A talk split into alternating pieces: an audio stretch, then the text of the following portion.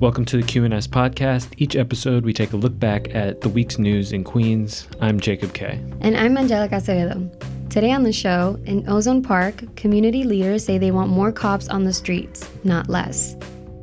The mayor came to Queens to hold a town hall, the first he's held in Jamaica in seven years in office. And we speak with an historian who thought someone had to step up to look after a local park. So he did. Let's burrow in.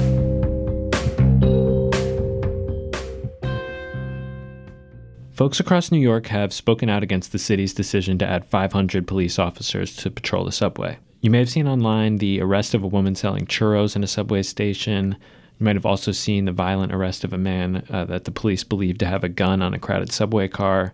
All these all these things have made people across the city pretty outraged. Several civic organizations in Ozone Park feel differently. They want more police. After a series of violent attacks against Muslim and Bangladeshi members of the Ozone Park community, a coalition of civic groups and elected officials and police representatives came together to demand more attention from their police precincts. I think like it's really important to note that we live in an undercounted and underfunded community. So as elections are coming up in 2020, so is the census. And so the more undercounted and underfunded we are, we're underfunded in our police department, we're underfunded in our schools, we're underfunded for road uh, road um, restructure, uh, construction, and and resources that we need in the community.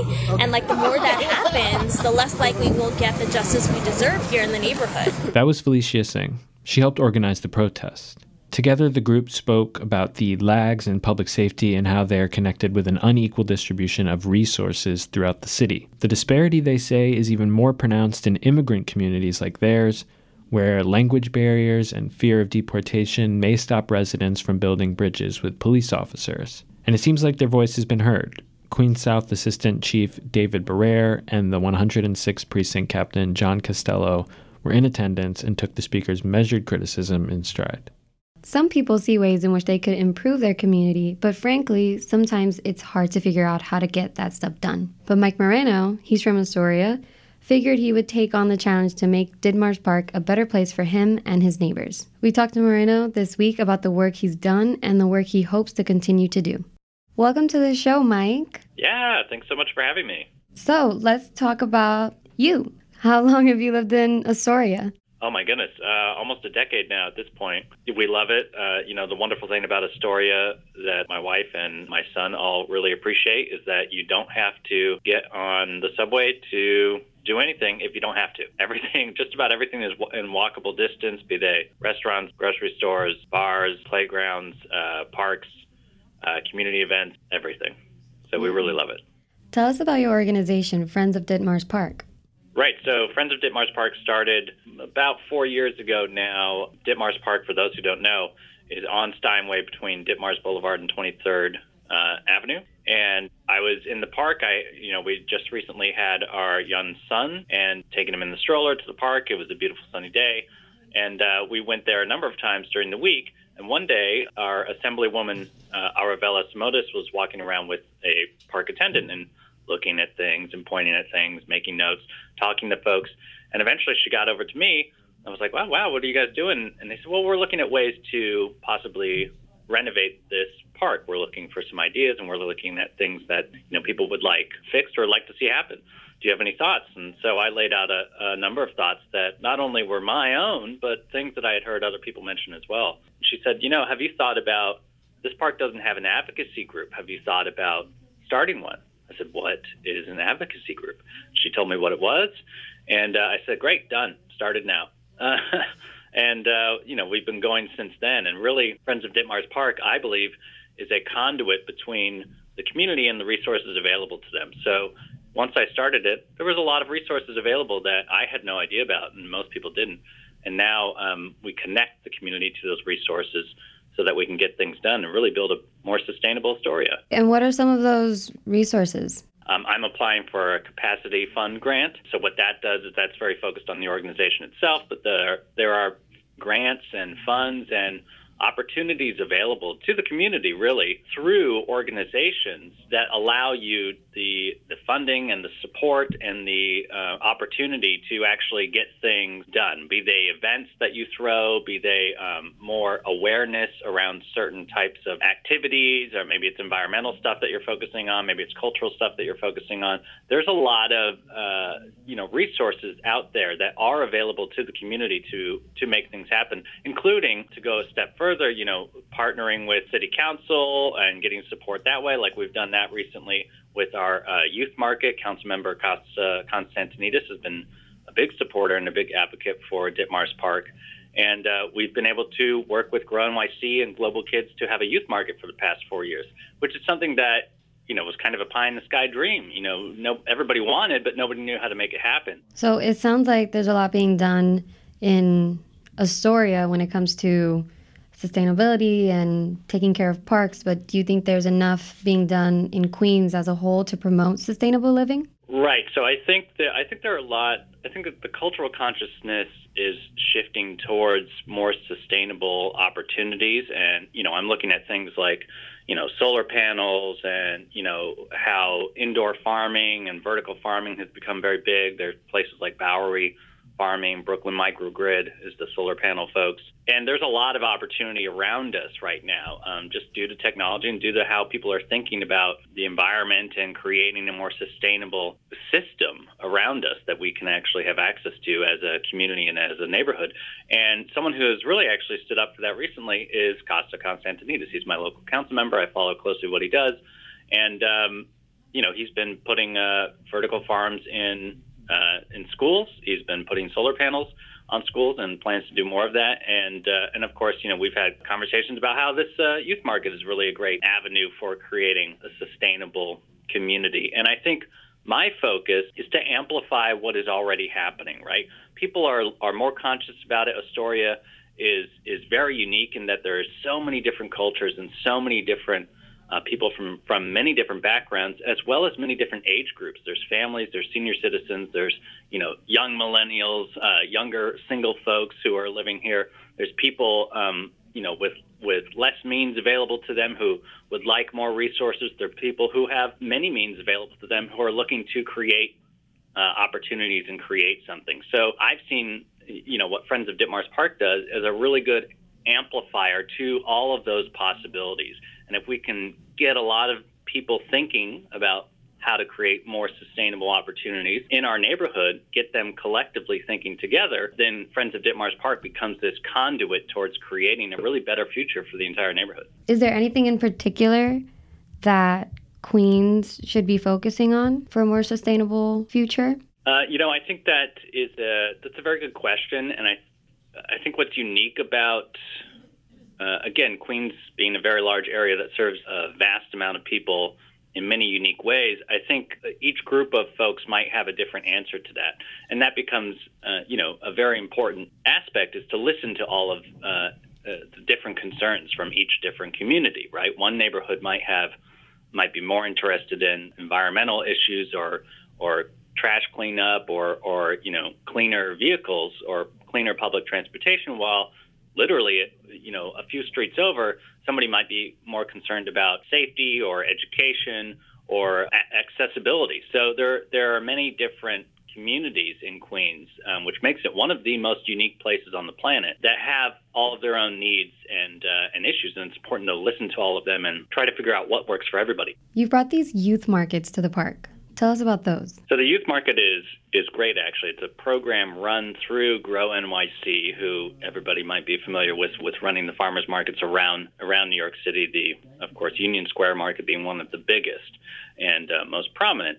Uh, but the youth market specifically ends up being a, a smaller market that is able to be put in neighborhoods and locations uh, around New York City that also not only provides fresh and local produce to the neighborhood, but also focuses on employing uh, local youth. So this year, you know, we've got four um, local youth who are actually working through Global Kids, and so they get paid throughout the entire season. They get paid a salary. They get to learn uh, skills when it comes to uh, running a business, when it comes to managing um, people and uh, products. And you know doing budgets and things like that. So they get all this great experience out of it, and on top of being paid, which is fantastic. And then uh, they have this opportunity to see actually how it affects the community itself. And I think that that becomes one of the more powerful things is to see the growth of anybody who's working in the market from the beginning of the season to the end of the season to realize that they actually have an impact in people's lives. And that's a really powerful thing to take away when you're so young to realize that whatever business you choose to go into or however you choose to uh, you know develop your life and and whatever job you're in uh, there's an opportunity to actually serve real people. That's what it's all about. And uh, when you see the impact and how you can do that most effectively and the joy that that brings um, I think it's a it creates a really uh, profound moment for you moving forward uh, through the rest of your life and are there any other events that you're planning on hosting? So, uh, Friends of Ditmars Park, the, the youth market itself is coming to the close of its season. It ends at the end of November and then opens again um, at the beginning of the summer, say around July.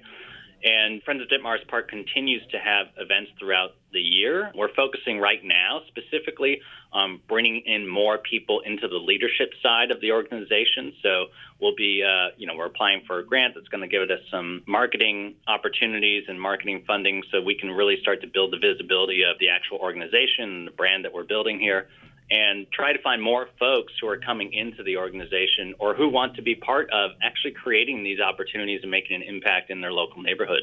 And when it comes to spending 5, 10, 15 minutes a week to actually better the community around you, I think that can become a really um, really powerful thing even for, you know, busy family members or or folks who are running around, you know, living their lives in New York City. But to leave a place better than you found it um, with just that small time investment, I think, is really powerful. So we've got cleanups coming, like uh, park park events where we'll get together and we'll clean up the park. Um, there's also opportunities in the future where we might be bringing in musicians and puppetry shows for for the kids. As the weather gets better, as we come out of winter, those opportunities um, become more frequent.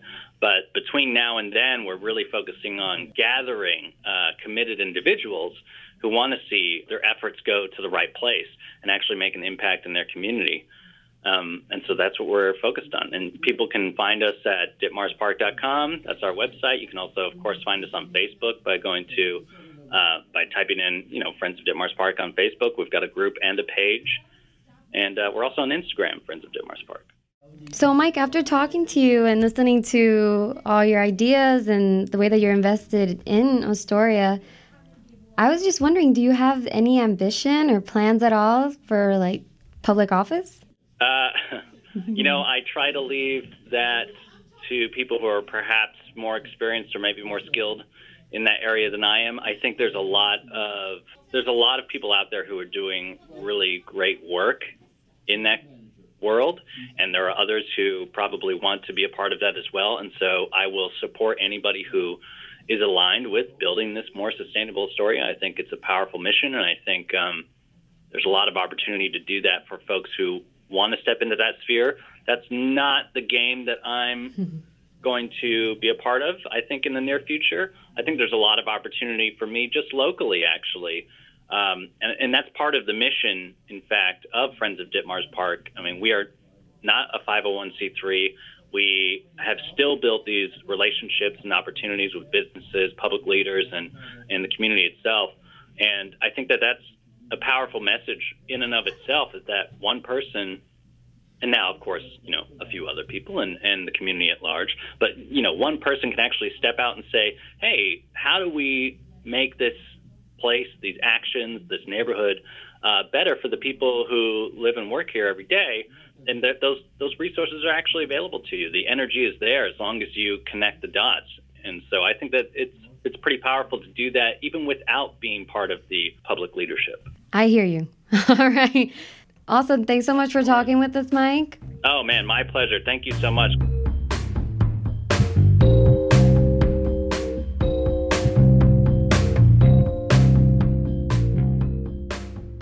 Mayor Bill de Blasio hosted his first ever town hall in District 28 this week. De Blasio brought along members of the NYPD, including new police commissioner Dermot Shea, council member Donovan Richards, and assembly member Alicia Hyndman. The town hall was held at August Martin High School in South Jamaica, and Angelica was actually there. Um, so, Angelica, this was his first time in South Jamaica holding this kind of event. Um, did people show up excited to see him, or were they, you know, more looking to get stuff off their chest? What did, what did it feel like there? I thought that was an interesting fact too, and Councilmember Adrienne Adams was very adamant that it was his first time in District 28. They were there were a lot of people that were very happy to see him there, but it was I think a mix of both, where people were also there to talk about the many concerns that that community had. So it was it was an interesting kind of environment, but nothing too. It it wasn't too too emotional, if mm-hmm. that's like fair to say. But uh, he also did make an announcement that the Bailey Houses Community Center will be reopened and named after the teen shooting victim Amir Griffin. And what what were like the main topics of the town hall? What came up? Well, there were a lot of questions about public safety and gun violence, especially due to uh, Amir's death. Uh, there was a lot of talk about the role that the police and education could have to better protect the youth of Southeast Queens. And then there was also this one adorable fourth grader, Amaryllis Green. She went up and she asked the mayor why the MTA was always late, what he's doing about homelessness, and she even asked, with all due respect, why was Mr. Benjamin Tucker not selected as police commissioner? And that, you know, gained a lot of applause and it was it was really great sight. But um, De Blasio even called Amaryllis, you know, a future council member, and uh, he reminded her that the state runs the MTA, but they're working on funding from congestion pricing to improve the system too, and that his office is going to be doing more outreach for the homeless. But he didn't. He didn't address the question about why Benjamin Tucker uh, was not selected over uh, Shea. He did. He just said that he thought Shea was the best person for the job.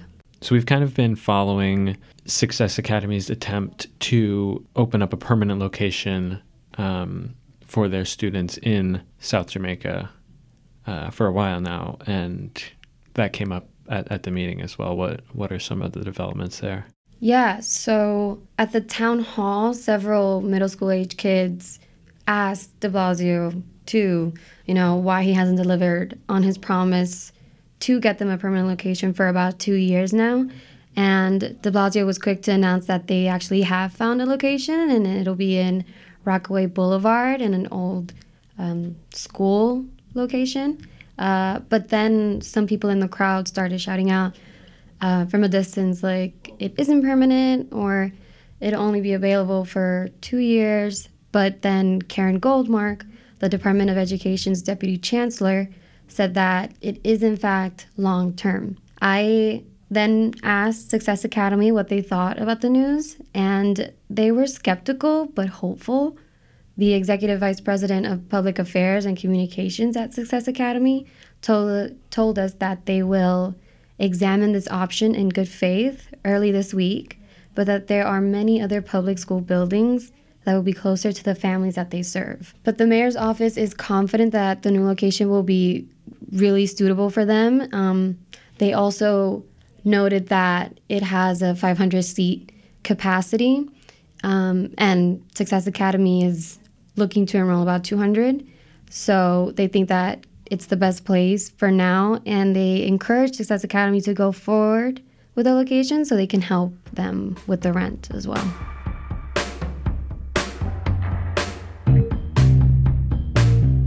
Looking for something to do this week? We got you covered. You can explore the world of bats with the Queens County Bird Club on Wednesday, November 20th. The event is free and it runs all day at the Alley Pond Environmental Center. The Gustavo Casenave Quartet will be performing on Friday, November 22nd at Flushing Town Hall. The performance begins at 8 p.m. and tickets are $16 general admission, but they're $10 for students come by the Bayside Historical Society to help the group decorate for the holidays. They're decking the halls, they're trimming the tree, and they could certainly use some help from you and me. There will be cookies and cocoa. The event is free and it takes place on Saturday, November 23rd from noon until 3 p.m. That's our show. Thanks so much for tuning in. And make sure to head to QNS.com to get more Queens news. This episode was produced by Jacob Kaye, co written and co hosted by Jacob Kaye and me, Angelica Acevedo. Our reporters are Jenna Bagcal, Emily Davenport, Carlotta Mohamed, Bill Parry, Max Parrott, and me. Our editor is Zach Gewelb. Music by Blue Dot Sessions. This podcast is brought to you by Schneps Media. See you See you next, next week. week.